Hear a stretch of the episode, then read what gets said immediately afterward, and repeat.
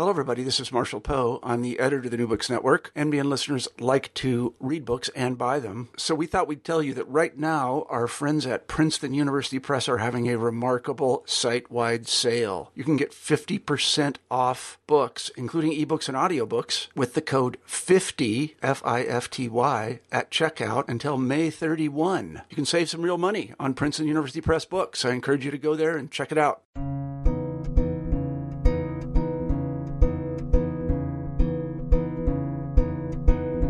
Hello and welcome to New Books and World Affairs. I'm your host, Anna Levy.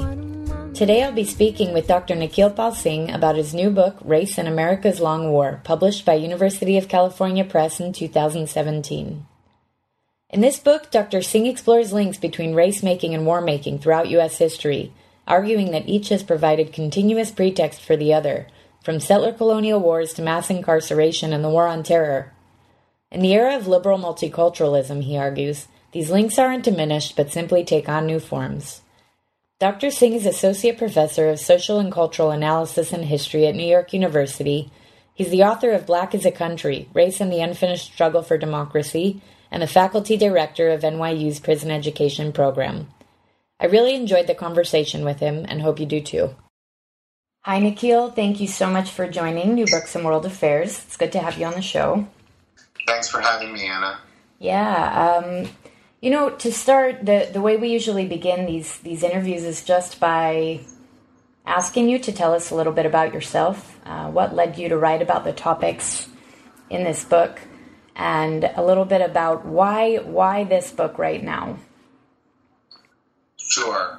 So I, um, you know, I've been I've been working as a as a scholar and. Um, an academic for the last, you know, twenty plus years. And a lot of my work has been in uh, African-American history, um, the history of Black social movements, Black radical intellectuals, uh, mostly set in the context of the twentieth century history of the United States. Um, one of the, the aspects of my earlier work was to explore the ways in which uh, anti-imperialist and anti-racist politics have fused within Black social movements, particularly uh, going back to uh, mid-century, the world, World War Two, the Cold War, the nineteen sixties kind of height of the, the Black freedom movement. So for a long time, I've been interested in Um, critical traditions uh, for examining the history of the United States and the world. And I saw a lot of the, the best thinking about the United States and the world from a radical and critical perspective coming out of the Black freedom movement, um, and particularly um, uh, an analysis that recognized some of the interrelationships between um, domestic, what we might call domestic racial oppression and exclusion, and international um, uh, processes uh, in which the United States was implicated in the the, the extension or continuation or, or or reformatting of of of, of the colonial project. Um, and I think in, in many ways that, that really culminates in in the in the criticisms around the, the U S war in Vietnam. Um, so, so that was a lot of my earlier work, and and and I, and I think it formed the intellectual framework for what I began to do in this book. So my first book, uh, my first single-authored book was um, it's called Black is a Country, uh, and and that's sort of where I, I dealt with that that that intellectual history I was just describing. Um, and this book, uh, Race and America's Long War, really grew out of Um, the, the the reflections I began to have with a lot of other people in the period after nine eleven, uh, particularly after uh, the U S invasion of Iraq in two thousand three, um, and the, the the dawning sense that many of us had that um, there was no end in sight to this war, that this war was, was open-ended. It had been declared in a way um, and authorized in a way that um, that made it so. Um, and of course, it brought within its train many horrors, uh, many, many, many very difficult and challenging uh, moments. Um, one of the, the biggest, uh, initially, of course, being the the the the the, the embrace of torture in Abu Ghraib, the the embrace of uh, indefinite detention and torture in Guantanamo. Um, and I think that, that I began to uh, write about the wars. Um, I began to, to to to think about how these wars were, in a sense, uh, reauthorizing or re-legitimating um, a, a kind of um, a, a kind of project in which um, the the, the, the the the sort of constructed enemy or the construed enemy or the perceived enemy was someone who was seen as um, a, a person upon which it was possible to enact a, a, an extreme kind of violence uh, without any kind of protection. Um, and and I began to think about how that that was a recapitulation Of, of, of legacies of American warfare that really take us back in time into this sort of the, the, the periods of colonial warfare and frontier warfare. Um, so that was that was sort of one one element and one thing that I was interested in tracking in the book. Um, but in in, in in the context of what I just said a few minutes ago, uh, I was I was also trying to think about how it was that the current wars Um, also were raising questions that we had already been grappling with around um, the legacies and, and, and sort of ongoing realities of mass incarceration in the United States, um, a, a really a massive social project that, that, that begins to gain momentum in the United States in the nineteen eighties, but really sort of sort of takes off and accelerates In, in the nineteen nineties. So so just as the United States is is, is launching the, the long war on terror, uh, we also are, are finding ourselves at the uh, really the, the high point of, of a regime of mass incarceration. So I, I I was was interested in kind of thinking about how these two phenomena are actually interrelated, that a certain kind of um, a certain kind of uh, reduction in Uh, civil and civic status inside the United States, particularly for people of color who are disproportionately incarcerated, but really for anyone who is who is who is a prisoner in a sense, who is who is who is criminalized, um, and and, and that the, the, the, in my thinking these these two phenomenon were were related, and so I began to want to think about how to how to explore them and to to braid an account that didn't separate out foreign policy and domestic policy, and that sort of drew forward what I what I just described earlier, this this sort of longer tradition of thinking about how anti-imperialism, anti-racism are fused, how how the way the United States treats its citizens and its um, and those who are not citizens in the domestic space, um, particularly those who are, who are who are marked as other in various ways, um, also is carried over into U S foreign policy. So, so, and there's a sort of reciprocal relationship between the foreign and the domestic in the ways in which conceptions of security, conceptions of risk, conceptions of otherness, um, uh, who who is who is an object of state violence. Um, but these are these these these are actually a kind of single field, and it's important to think of them together. Excellent. So that. That brings me to the next question, which is the book the book draws on and contributes heavily to many different disciplines. I mean, just to name a few: settler colonial studies, critical race theory, critical security and legal studies, gender studies. Um, can you talk about some of the different intellectual genealogies, uh, thinkers that you pull together in these different chapters, and how the frame of war facilitates putting them in dialogue with one another? Yeah, that's a great question. Um, it, it is a it, it is a book that's trying to um, think in a in a big way, but also in a sort of compressed way about a, a lot of really complicated processes.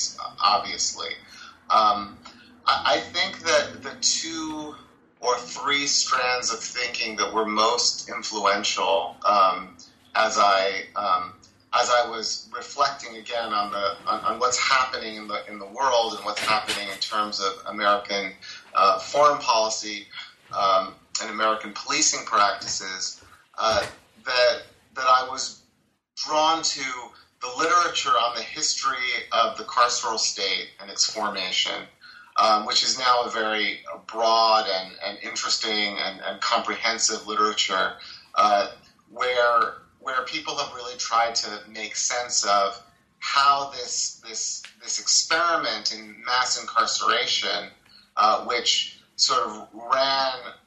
Ran, has run so far in the United States, leading to the, the United States becoming the the largest, um, you know, producing the largest carceral complex that the world has ever seen, and the largest numbers of people in prison, um, over two million, um, as I said, by by the, the turn of the twenty-first century.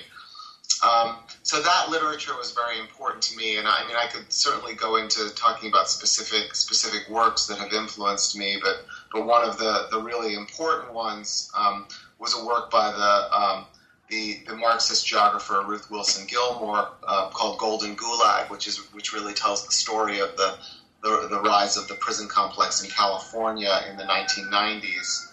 Um, and Gilmore has a really important Um, Uh, a, a, a argument where she's thinking about the prison in, in, in terms of political economy. So what kinds of, um, of, of political and economic processes um, is the, the policy decision to, to build prisons and to funnel populations that are, in a sense, now underemployed or surplus to the requirements of the economy into prison. So where is that coming from? Um, and she also tries to connect that to an account of, um, of, of sort of racialization, or what we might call the re-racialization of populations in the, in the aftermath of the civil rights era, in which uh, at least we get some kind of formal acknowledgement that that that that black people in particular are full citizens. Uh, but that mo- that moment in which full citizenship emerges is also the moment in which the, the crime is given an additional moral salience and becomes an, a mechanism for um, for in a sense re-stigmatizing people and for funneling people, especially people who are poor and people who are spatially isolated in cities, who are, who are who have less access to services and to employment, um, into a kind of a kind of a, a carceral and, and police um, organized um, uh, process, right? So so so that history of of the relationship between the rise of the prison, of of the targeted racially targeted processes of, of incarceration, Um, And um, and how they grow is sort of one kind of line of, of thinking that I'm I'm following in the in the in the in the in the reading that um that sort of brought me to to to write this book. A, a second line of thinking would be um, people who have written in in really important and comprehensive ways about the history of counterinsurgency. Uh, and counterinsurgency, is as you as you probably know, has a has a long history. Um, it, it, it, it in some ways goes back to um, sort of late nineteenth century colonial thinking about small wars against kind of racially benighted colonized peoples. Um, and it, it has a kind of a French lineage, it has a British lineage, it has a Dutch lineage. I mean, I mean, basically all colonial powers were fighting Um, you know, what, what they called small wars, or what they didn't even necessarily think of as wars, wars to civilize people, but essentially they were wars of pacification. They were wars designed to um, control populations where colonial powers were interested in extracting resources or extracting labor or creating various kinds of infrastructure and, and routes for the circulation of their own, their own good, manufactured goods and so forth. So Um, there's a long history of, of colonialism and counterinsurgency that really goes back to the late nineteenth century, and it really tracks forward all the way through the twentieth century. And, and during Vietnam, um, the United States really takes up the mantle of counterinsurgency in, in, in some new ways. um, to fight the Vietnam War. Um, you know, again, it's it's it's not talked about in the nineteen sixties in expressly colonial terms because the United States makes the claim that it's not fighting a war uh, to colonize Vietnam, but to allow for a free a free a free nation that's not dominated by communism. Um, but but the language of counterinsurgency and the way in which the thinking sort of develops is is is drawing heavily upon these earlier these earlier traditions. And then, of course, during the the, the Iraq War, uh, particularly as the United States begins to face the Sunni insurgency, a lot of these counterinsurgency ideas about how you pacify restive insurgent populations um, come back into vogue, and they. Uh, you know, David Petraeus, I think he wrote his, his dissertation on Vietnam. Um, he, you know, they, they, they sort of pull forward these these sort of older histories, histories that are rooted in um, accounts of the French pacification of Algeria, of of Britain in, in Malaysia, of the United States in Vietnam, and so forth. So so there's this long arc of counterinsurgency thinking, and one of the you know one of the best the best books on this is a book by Lala Khalili called um, Time in the Shadows, which really sort of sort of deals in a in a very remarkable and comprehensive way with these these different these different lineages, these different strands, and sort of shows how they were they were interrelated. So so that's a kind of second line of thinking that, that was really really interesting to me. And then a third line of thinking would, would be the the sort of um, the, the the the the new work that has emerged really in the last decade on um, a kind of indigenous resurgence in North America. Uh, there's been a lot of incredible work on on North American settler colonialism in both the U S and Canada, kind of extending to the Pacific Islands. And of course, there's work also in, in Latin America that's very important, but I, I tend to be more focused in some ways on the on the North American literature for obvious reasons. Um, and, and, and in some ways, what this literature has done is, is not only shown how questions of settler colonialism remain very contemporary. In other words, they're not really questions of the past, they're questions of the present. Um, there's still there's still an indigenous presence, and there's still uh, a project of, of settlement that is ongoing, and you can see it sort of flare up um, in, in the most obvious way in the conflict around Standing Rock, for example, recently. Um, but I also think that the, the, the work on indigenous resurgence and settler colonialism in North America draws upon, you know, a longer intellectual uh, tradition of really thinking about how central the frontier was to organizing American conceptions of of belonging, of nationality, of of, of, of, of the exceptionalism of American notions of, of, of kind of freedom and self-government. I mean, if you go back to something like Frederick Jackson Turner's Um, uh, essay on the closing of the frontier, written in the late nineteenth century, and and the way uh, frontier expansionist conception of American history um, sort of sort of grows out of that and continues to be operative in the ways in which the U S thinks about itself in the world, um, and the the the, the the the ways that frontier expansionist conception of history continues to to, to work. Um, really is, is, is, is an important part of how I think we need to understand what leads the United States into into Vietnam, what leads the United States into Iraq and Afghanistan. Um, the, these these wars are, are, are often understood or framed as defensive or about security, um, but in many ways they're, they're also, uh, in, in a sense, um, kind of part of the, the kind of American D N A that, that if If you're not growing and expanding, if you're not um, if you're not demonstrating um, the sort of efficacy of, of, of American kind of martial and military power in the world, that that, that in some sense um, you're you're you're going to be at risk of, of, of, of either losing out or losing a place, um, or or of um, or of a future in which Americans are going to be, be dispossessed. You know, there's a, there's a sort of way in which the The, the American internal kind of settler conception of freedom um, is one that we still haven't really um, undone, um, and I think that there's a there's a really a really strong focus on that in, in a lot of critical work Um, uh, people like um, Glenn Coulthard, who's writing in um, in, uh, in out of Vancouver, uh, an indigenous political theorist, um, Audra Simpson in in uh, at Columbia, um, and uh, Aziz Rana, whose book um, "The Two Faces of American Freedom" um, on on kind of the concept of settler freedom. Um, was was also very influential to me. So, you know, I could go on. I think I'm, I'll probably better better off stopping there. Um, but there there there are all these all these lines of thinking that, that are that are coming into the book. And as I say in the in the preface to the book, I'm I'm not expressly engaging in, in with individual scholars and their arguments because I'm really trying to build a, a kind of a kind of a kind of argument of my own and not get sort of bogged down in in a In a in a, dis, in a sort of a more scholarly book. I mean, it's it's meant to be a more public-facing kind of book. Um, but those those are the sort of so those are some of the strands of thinking that are that are behind it.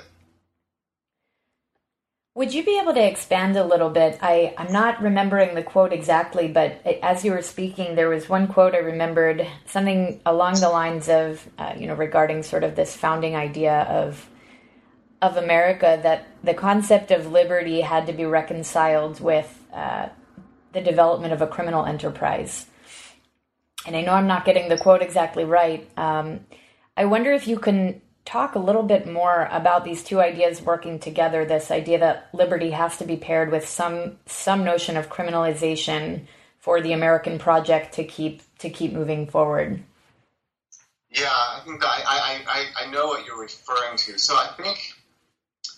Um, there, there's a tendency to argue that race thinking um, and racialization emerges to reconcile the contradiction between notions of universal liberty, life, liberty, and the pursuit of happiness, all men are created equal, you know, the sort of The, the kind of Enlightenment uh, egalitarianism that informs the American Revolution and the French Revolution, that racism develops as a kind of as a kind of as a kind of counter discourse to reconcile the discrepancies and contradictions um, that are coterminous with these these professions of universalism and inclusion, right? So.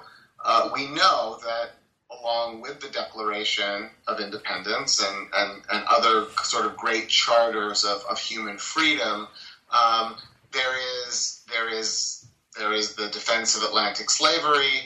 Uh, the slave trade may be outlaw, outlawed uh, with with the, the origins of the United States, the transatlantic slave trade, but the but slavery continues and the, and the internal slave trade begins to develop. Of course, you also have the You have the acceleration of frontier expansion um, with the with the declaration, a kind of a kind of a taking off of the gloves of the, or the shackles. Now that settlers are American settlers are free to to, to lay claim to more of the territory, um, and and those projects, of course, involve um, uh, an enlargement of the realms of human unfreedom, um, both the shackling and Um, and, and, and, and direct coercion and seizure of black bodies, um, and also the the the, the seizure of, of of lands that are already inhabited uh, by people who are recognized um,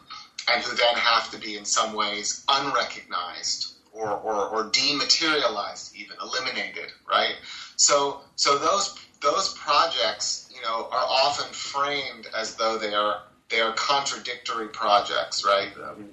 One one one would seem to seem to run directly against the grain of the other, and racism is often thought the racism that is then applied or that then grows in the space of that contradiction is often thought to be a, a kind of a discourse of justification, right? A, a way of sort of saying that, well, we can do this to to black people, or we can do this to indigenous people because they are, in some sense, lesser beings. You know, and they, they have some kinds of deficiencies. They have some kinds of, um, you know, they have some kinds of um, irredeemable characteristics that, that don't require us then to treat them as equals, right? Um, and I think, you know, there's something that's always been unsatisfying about that way of thinking about about how racism develops. Um, for one thing, I think it, it tends to think of racism as a sort of a, a, a as a primarily ideological construction, as opposed to something that actually emerges um, very tangibly in an encounter. And I think it also sort of allows for people to think somehow that racism is a sort of uh, anachronism. You know, it was just the way people thought at the time. You know, they saw blacks and Indians as less than human. You know, and and and the thing is, is that it wasn't really the case that they saw people as less than human, um, as as a sort of separate body of thinking. They actually enacted and practiced something in which people were um, violated. Right, directly in their in their in their embodiment, in their lands, in their social relations, you know, by a kind of process that was articulated as an expansion of the realm of freedom. You know, and I think that's a much more complicated and difficult thing to get our minds around. It doesn't allow us as as as a kind of a compartmentalization. As if uh, as if these are two separate things, you know, racism on the one hand and, and a kind of universal liberty on the other hand. It, it, it puts them into a much more a tight relationship.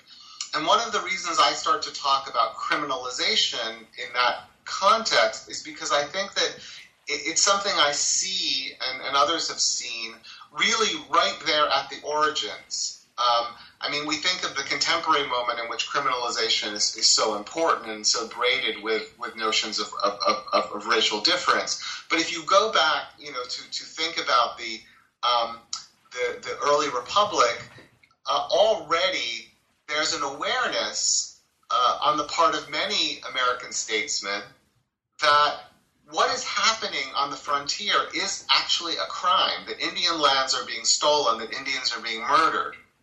Um, and they're trying to figure out what to do with that fact, right? And similarly, I think, for those who are looking at the slave trade, uh, they're not they're not sort of just people of their time who are easily rationalizing this. They also realize that they, that it that it is that it is criminal, that it is a kind of a criminal activity to to basically kidnap people, right? To kidnap people from their homes. Um, so the, the, the challenge really is how do you rationalize um, a criminal enterprise, a criminal enterprise that is actually really at the core of building a new state? You know, and there are two criminal enterprises. There's the criminal enterprise of, of land theft, and there's the criminal enterprise of, um, of, of, of seizing black bodies. Um, and, there, and, there, and there, there are arguably others, perhaps, as well. But those two are very are very foundational and they're very formative. Um, and I think one of the things that I'm suggesting is that the, the question of, of crime, right, then really becomes part of how um, how the process gets um, gets gets worked out. That, that that one of the things that begins to happen is is that um, the The question of who is a criminal and whose activity is criminal um, sort of begins to subtly shift, right? So, so you know, Benjamin Franklin will say will will say things like, um, "It is in the nature of the slave to be a, to be a thief," right? Um, and um, indigenous counterviolence really. Really beginning quite early is is is is is going to be recategorized. Um, not as a, a struggle between two kind of kind of coeval parties with an equal claim to the land or fighting it out, but as people who are who are kind of who are who are exercising an illegitimate or uncivil kind of violence, right? And that's part of, to me, the crucial piece of the dynamic through which kind of racial difference and racially differentiated understandings of who is a threat, who is a criminal, who is an object of violence, um, gets constructed and whose violence um, gets to be enacted and understood as a kind of part of a civilizing project, and therefore, in some sense, not really violent. You know, I think that that, that, that there's a way in which we shroud our our own mechanisms of state violence, of legitimate violence, you know, behind these kinds of notions um, that suggest we are actually, um, we're only violent because we are trying to uh, prevent a criminal counterviolence, right? That is that is sort of that is sort of coming towards us. But that's a, that's a remarkable kind of sleight of hand, right? It's a and you see that sleight of hand uh, operative in in so many um, in so many moments throughout our history. Uh, where we can never really fully take the measure of the criminal nature of our own violence, uh, of our, uh, and by our I mean uh, our our state, the state to which we are in some sense accountable, and, and that's accountable to us if we are if we are members of that state. Does that does that help um, clarify the point? Yeah, absolutely, and it and it brings me to, to one of what I what I think is one of the central ideas or propositions that you're making in the book about race making and war making be the, being these co co constitutive processes. Um, one is constantly happening with the other, and I'd like to know if you can talk a little bit about that in historical context of wars that we think of as wars and wars that you describe that maybe the general population of the United States wouldn't necessarily hold in their historical memory as a war. Right, right. I mean, I mean, I think, I think now it's, you know, it, it may be common to to to talk of the the Indian wars. You know, certainly the language of war, you know, is is sort of ubiquitous in the way in which we think about American history, but. Um, In in many ways, I think what I'm what I'm arguing is is that from a from a fairly early point, uh, there's a recognition that first of all, there's there's tremendous asymmetry, um, certainly by the by the middle to late nineteenth century in the in the power of the, the sort of industrializing United States and the the, the the the native peoples who are who are still trying to preserve their. Their, their their relationships, their social relationships, and their relationships to the land, but that are being being displaced by American by American expansion. So there's an asymm- asymmetry in, in, in, in power in technology, and that's that's certainly um, certainly part of the story. Um, but but as as I just said in my previous answer, you know, insofar as indigenous counterviolence is is is re-described as as as criminal and thought to be within the purview of a of a of a domestic policy, right? Uh, the, the language that John Marshall of the uh, in the Supreme Court decisions, um, the famous decisions in the in the eighteen twenties and eighteen thirties uses is, is that Indians are domestic dependent nations, right? So they're not they're not um, they're not they're they're no longer people with whom you have to have a kind of a, a kind of concept of. Of, of again coevalness, of separateness, of, of people that you need to recognize. So, so it's no longer quite war, right? It's it, and and what I'm arguing is it's more like a police action, right? It's more like people who must be policed, people who, when they're violent, we understand to be criminal, um, and it's that blurring of the lines between war and police that's that's very interesting to me because I think we see that throughout. Um, You know, again, the, this this sort of longer history, um, and I think I think similarly, um, there's a way in which um, the, the the the slave population, uh, particularly in the antebellum period, and particularly in the South, um, is is viewed as you know a potentially insurrectionary uh, population, a population that could revolt. So in a sense, they're, they're, they're, they're a foreign population, they're a foreign element, but they're also domestic, right? Because they're, they're, they're understood to be property, they're understood to be um, sort of, sort of within the plantation context and the plantation household. So there's a sense in which they are also primarily the objects of police. But it's a particular kind of policing, right? It's a policing that is imagined as being exercised against a population that in some ways, well, that in, in, in every way really has no rights um, that, that, that, that, are, that, that need to be respected or acknowledged, and that are, that are also kind of uniquely threatening, you know, because they're not seen as people that have any stake in the society, right? So there, there's, a, there, there's that sort of logic, again, of how a kind, kind of police...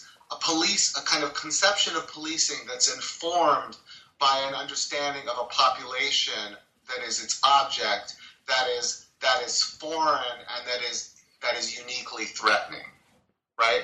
So, so that that sort of long shadow of sort of police action, um, which I see as really core to the way in which um, processes of racialization have worked, really does carry forward. Right, it carries forward in, into the U S wars and U S sort of period of U S overseas wars and colonial wars. The first major counterinsurgency the United States fights in the twentieth century is in the Philippines, um, and it has all this similar kind of racialized logic. I mean, essentially, the United States is going to the Philippines um, to to kick out the Spanish and then to help the Filipinos become self-governing. I mean, that's the sort of ostensible language, and of course the United States stays there for fifty years, occupying um, occupying the island, you know, and, and in a sense um, engaged in a kind of a long history of, of counterinsurgency and pacification. And all of that's about building up um, policing infrastructures and policing capacities. So of course it's it's it's warfare, but it's it's warfare in which um, you don't need to recognize the population that you're fighting as as coeval, as having the rights um, of of kind of of kind of combatants um, that um, that a war with another state would entail, right? So that long history of, of sort of understanding. Um, populations that don't have sovereignty, that don't have rights, um, that may be deemed in some ways as um, as in as having various kinds of congenital incapacities, um, can now be subject to a certain kind of unlimited violence. And you, it may be called warfare, but the concept that's really crucial is the concept of of of, of police power, which is seen as very elastic. Right? And in a sense, really, that is part of what we see carrying forward into the into the into the contemporary moment. I mean, the, the Bush administration's really really great innovation was, or what, what they imagined as an innovation, was to think that, you know, really you you you, you were you were fighting a non-state and you're fighting a non-state enemy, um, which which obeys no recognized laws of war, and therefore you don't have to you don't have to. Um, follow these long-established precedents of how you wage war according to, say, the Geneva Conventions. Um, and you can treat what, what come to be called enemy combatants um, as people without any kind of substantive rights or protections or due process or anything like that. You know, and that's, that's out of the legacy of colonial and frontier and slave policing. You know, and that's, that's part of the sort of the long thread that I'm trying to pull through, you know, in a, in a somewhat somewhat economical and perhaps at times telegraphed way um, through some of these uh, chapters in the book. Could you talk a little bit about uh, the war, the wars on drugs and, and the war on terror, um, so-called or not so-called? Yeah, well, yeah, and right. I mean, I think that's a and that's I, a good follow-up. I, I do want to ask it in the context of, of this idea that you also put forward between inner and outer wars um, and the blurring of lines between states and sort of amor- amorphous general others. How do, how do these two ideas of war factor into what you're putting forward? Yeah, so I've used this, I, I developed this kind of this kind of idea or this figure of the inner war and the outer war, and that's a way of, of sort of For for me, of kind of again trying to think about this this this single frame in which um, American state violence and thinking about security and thinking about um, uh, uh, uh, populations, you know, and, and and processes in the world that represent threat are are simultaneously internal and external, and that they tend to get they tend to get articulated together or mapped onto one another, uh, partly because of the the ways in which these these longer histories of having had internal populations that are imagined as enemy populations or populations in need of pacification or elimination really shape American American political culture in the first century of the, the nation's development. So, um, so that inner and outer war is a kind of a kind of a kind of uh, a kind of I, I don't know if I would call it an analytical claim. It's it's more like a heuristic that I'm using in the book, and, and it's an effort to, again, sort of disrupt the notion that, that foreign policy and domestic policy, particularly in matters of security or the, the exercise of state violence, is, is, is truly separable in the way we think about it. I mean, um, there's a whole way of thinking about American foreign policy that emerges out of the, the, the kind of origins of the national security state in the middle of the twentieth century that really reifies foreign policy. It thinks about it as a, as a sort of a do- domain that's very separate separate, and, and subject to kind of special kinds of expertise, and it's a kind of it's a kind of a space of elite statecraft that's sort of insulated from from sort of popular popular pressure, popular accountability, but also kind of kind of internal processes in which uh, uh, Americans are continuing to grapple with these these these these histories of racial division, of racial violence, um, of, of, of, of, of these histories of, of, of settlement and um, and of um, uh, and of and of and of the ways in which those have conditioned sort of regional. Um, regional histories, regional racial languages, regional divisions between populations, and so forth. And, and that, that that also, of course, includes the border and the borderlands and sort of the questions, question of, of how migrants fit into this, and, and so forth. So so all of that all of that internal stuff is is not actually set apart from the history of U S foreign relations after World War Two, even though these are imagined as entirely separate domains. So I'm really trying, again, to, to kind of push against that throughout wherever I can wherever I can talk about it, whether it's sort of the way in which the border patrol uh, emerges and the border becomes militarized during during World War Two um, in ways that actually involve like the explicit transfer of military, you know, hardware, you know, to the border, you know, or the ways in which um, Japanese internment, you know, which, you know, maybe we, we tend to kind of think about as a as a as a as a as a separate or, or exceptional moment within World War Two, is in fact not is in fact far more indicative, again, of the way in which um, war overseas induces um, a kind of question and a set of practices directed and targeted towards an enemy population. And of course, the long history in which African American populations and people, particularly after uh, world, particularly beginning in World War One, but but even really going back to the Civil War, um, try to use war um, and war fighting, and, and and especially overseas war fighting, to make the claims that they are now entitled to full citizenship. So, so, so war always entails some kind of um, some kind of renavigation or recalibration, or as I said, reformatting of, of, of these kind of internal processes. So, so to, to, to bring it forward to sort of the beginning of your question, to to to the war on drugs, or really the war on crime, which precedes the war on drugs.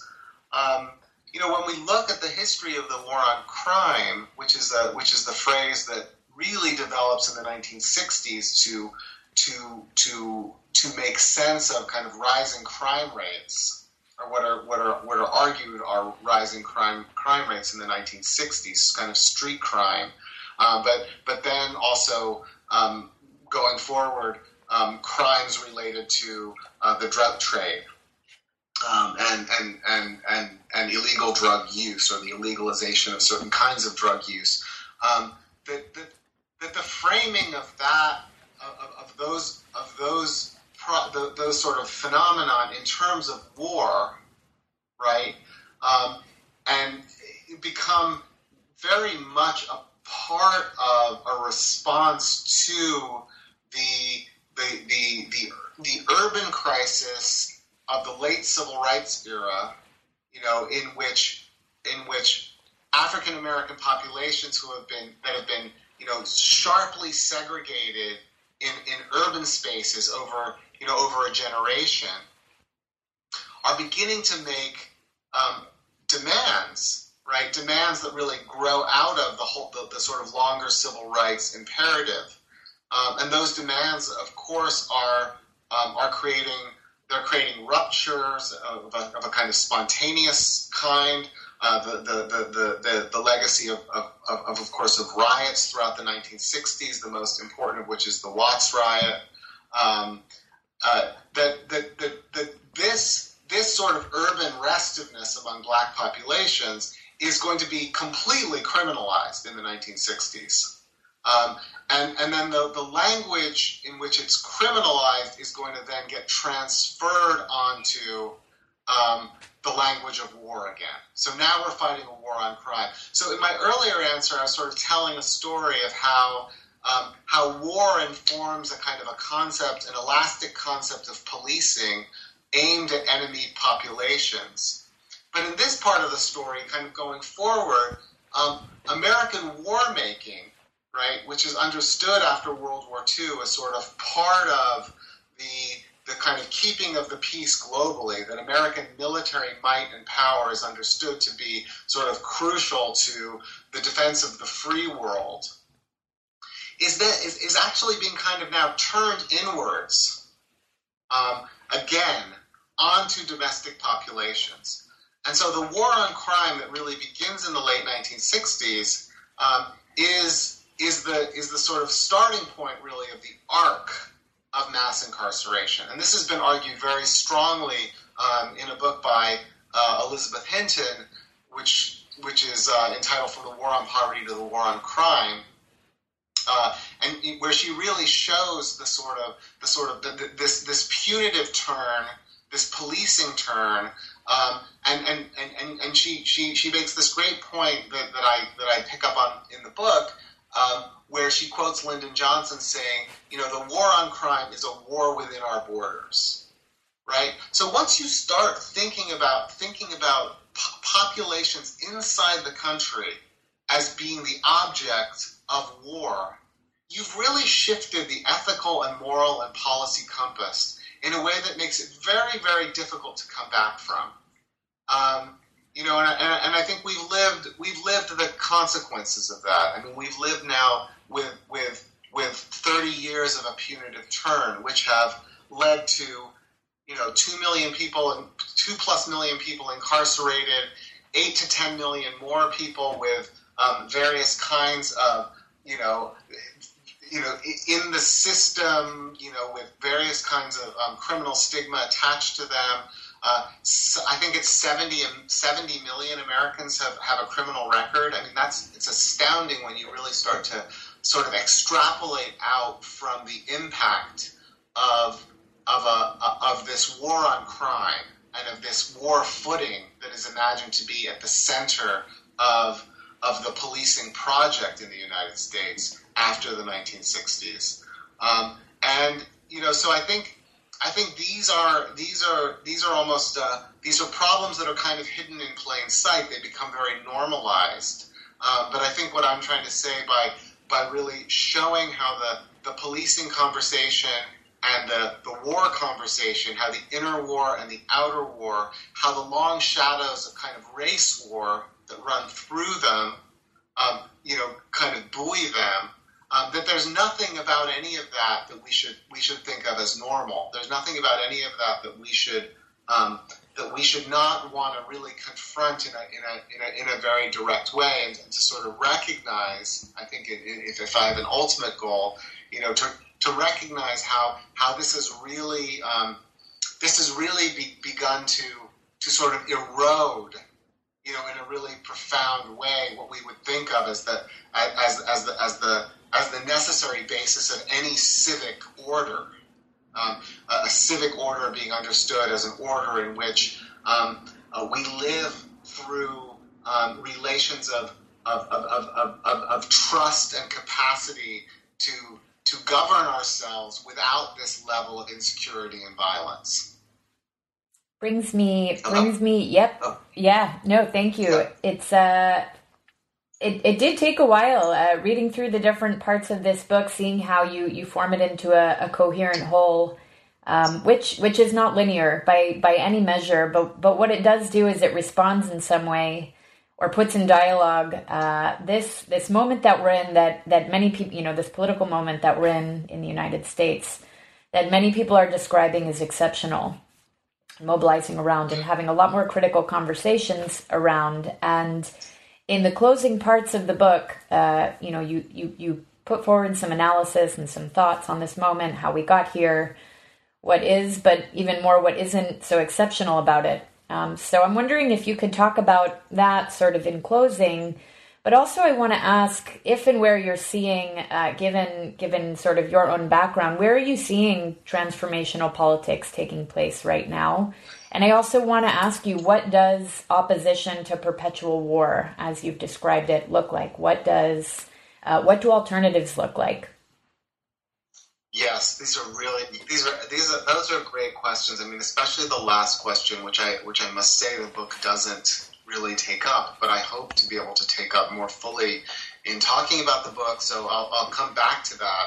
Um, uh, the first, the first part of your question really, you know, is about the, the kind of the, the, the what I call the present crisis in, in, in one of the last chapters, and I think that was it was in some ways responding to to Trump's election and some of the some of the fears around it, some of the ways it was. Frame, frame some of the ways in which he framed his own claims um, that really um, kind of spurred me to pull this book together. I mean, as, as you say, it has a kind of it has a somewhat kaleidoscopic quality. It's not it's not exactly a linear argument. They're they're they're braided essays that that that connect with each other, and that I think hopefully thematically, when taken together, show the sort of picture that I'm trying to sketch in, in these.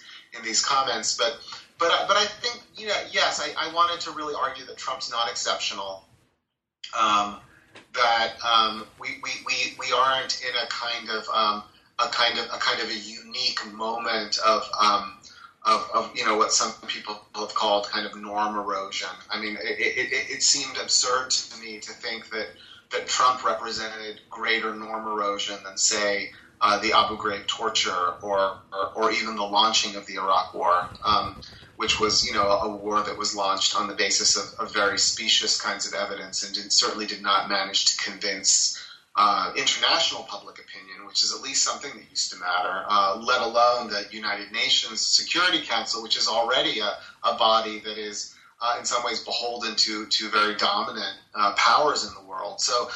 So, uh, you know, there, there's been a long, a long erosion of, um, of, of, of American commitments to thinking really seriously about what is required to build a stable, consensual world order. And, of course, I think those commitments have always been somewhat shaky, um, and they've always been uh, sort of undermined by some of the, the, the things that I write about in the book, you know, including the sort of the sort of internal st- instabilities in the country that derive from these these these divisions around race, uh, especially, um, and also the kind of um, the kind of expansionist impulse, uh, which has led the United States into some ill-begotten wars, uh, most of all um, Vietnam.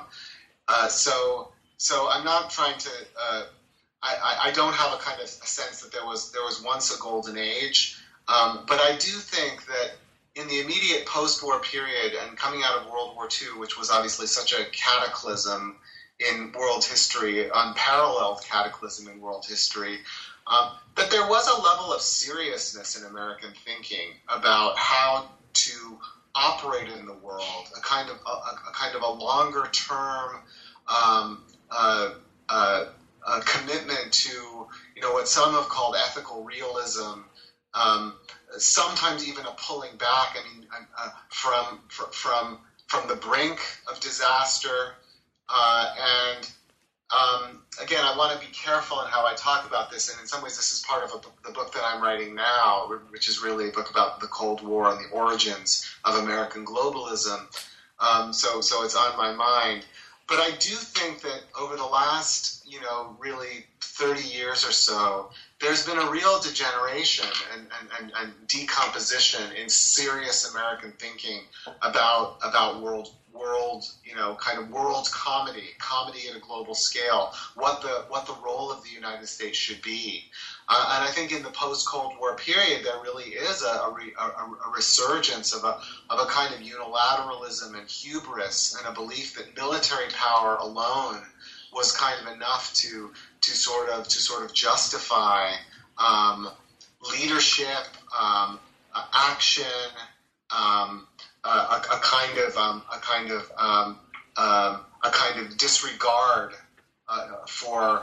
Um, For, for for consensus um, and a, a kind of um, a kind of impunity, you know, and so I so I really think that that uh, that's something that um, we're we're now we're now sort of faced with faced with a sort of you know a kind of further further degeneration in the figure of the figure of Trump, the Trump administration, which which seems to have absolutely no clue, you know, about what it's what it's doing in the world. So there's there's been a corruption, really, of, of, of the globalist ideal, you know, and I know the globalist reality was, you know, left a lot to be desired, but I think the globalist ideal, which which certainly was an ideal of a, of a world shared in common, you know, in a world in which people actually have to work out, um, work out relationships within, um, within terms that really present some some limits to action, um, and obviously the ecological questions loom very large here. You know, I feel like we're not confronting those, and, and it's it's it's it's it's extremely dangerous in that sense. I, and I think obviously also the Trump the Trump logic really really built very very very heavily on the inner war, what I call the inner war. You know, on the the war on migrants, the the war at the border. Uh, the war on crime and the ways in which Trump talks about um, uh, kind of urban black populations. Um, obviously, the, the war on terror, but internalized in relationship to the threat of, of terror within or infiltration from the outside by by Muslims and, the, the, of course, the successive efforts to engineer this Muslim ban. Um, these, these are all part of a kind of a kind of a, a right-wing discourse, you know, really going back to to the nineteen eighties and nineteen nineties, and have been really important to uh, creating a certain kind of um, a kind of constituency for politics on the basis of racial fear. And I think the Democratic Party has sometimes gone along and, and, and sort of not been very good at, at either inoculating people against that or really more frontally confronting that. I don't think the first Clinton administration was very good on that, um, and I write about that. Um, uh, and I think that, you know, in some ways, you know, in some ways, Obama was a was a break, you know, and I think Obama did represent something more more hopeful. But um, but there's there's a way in which that that that ends up being, a, I think, another another sort of missed opportunity um, to really to really reorient the country, to redirect the country towards a more a kind of a more a more socially constructive sense of what what kinds of policies do we need to actually produce, you know, to use a, like old utilitarian language, the greatest good for the greatest number, um, to really think of the nation in sort of more, more holistic terms, across divisions, across differences, across inequalities. Um, instead, we, we really are in an, in an, in an age in which people push are pushing polarization. You know, they're pushing all different kinds of polarization, economic polarization, but also racial polarization. And of course, as, as I as I argue in the book, those are those are very, very interrelated. So so I'm I'm trying to sort of, you know, I'm being a little abstract in this answer, but, you know, you, people who are interested hopefully can, can read the book and read the essay uh, that, that really deals with Trump more centrally, because um, I think it, it stands up. I mean, it, it was written right after the election, but Uh, and in many ways, Trump has not been very successful or, or efficacious as a president, which I'm which I'm happy for. Uh, but you know, we're still in the early days, you know, and I think that the dangers are, are very are very uh, very much on the front burner in terms of in terms of what could happen, and and um, and so so I, you know, I think we're we're we we we, we have to see. Um, I do think, to sort of turn to the second part of your question on on resistance and transformative tools and um, and more kind of hopeful signs. You know, I do think we are in a we are in a political awakening in this country. I think um, I think it's been a long time coming. I mean, I do think even Obama's election was part of it. The Sanders campaign has contributed immensely.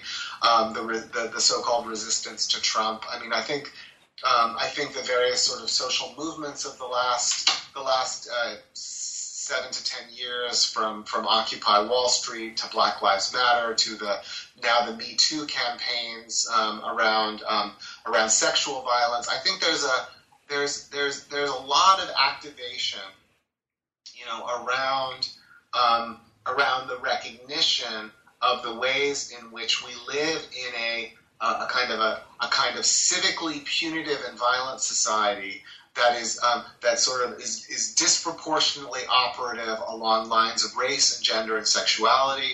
Um, uh, and of course, um, economic deprivation, and I won't necessarily use the language of class here, but but a but a, a deepening economic polarization um, is is it, it shoots through and runs through all of those other questions, all the questions of race, gender, and sexuality. We don't yet have a left that is that, that really has a has a language at a kind of at a kind of larger.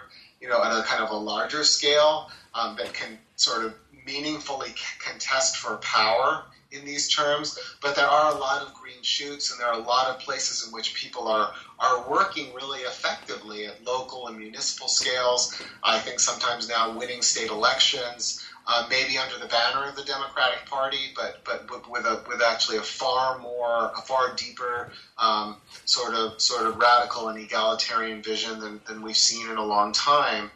Um, you know, I think the the the The promise of politics in America has, has always been there. You know, I think that, that really that is that is part of the discourse as well. The idea that this is a this is a a, a democracy in which uh, which flows from popular self-government.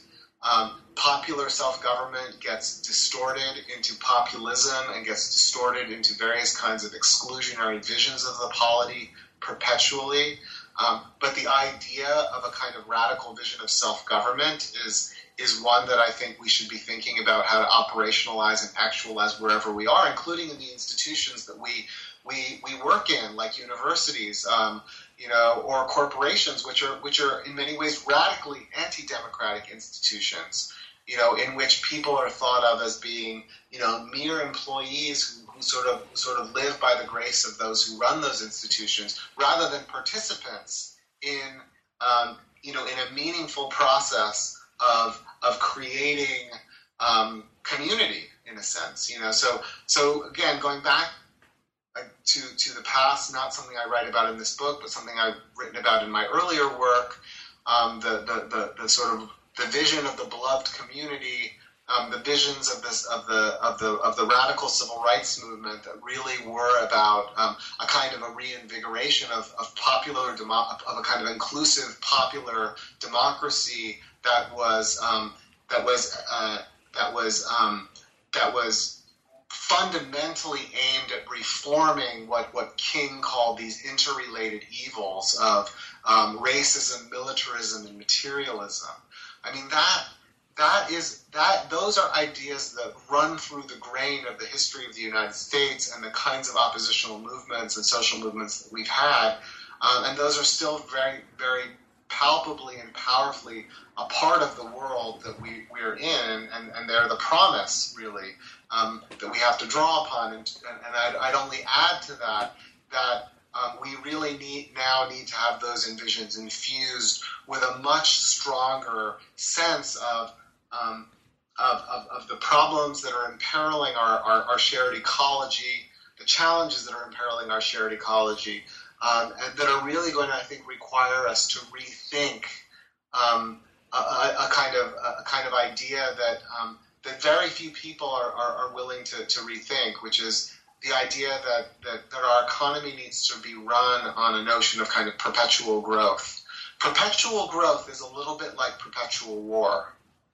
You know, it's a kind of it's a kind of faith you know, that if we don't grow, we're somehow going to die, you know, we're somehow going to fall back into to some kind of much darker sort of more sort of sort of, uh, ev- uh, you know, every person for himself kind of kind of world. But but in a way, that is the world that is now being produced by this commitment to perpetual growth, because because we, we aren't thinking carefully about what it means to steward the resources that sustain life on the planet, uh, and not just for human beings.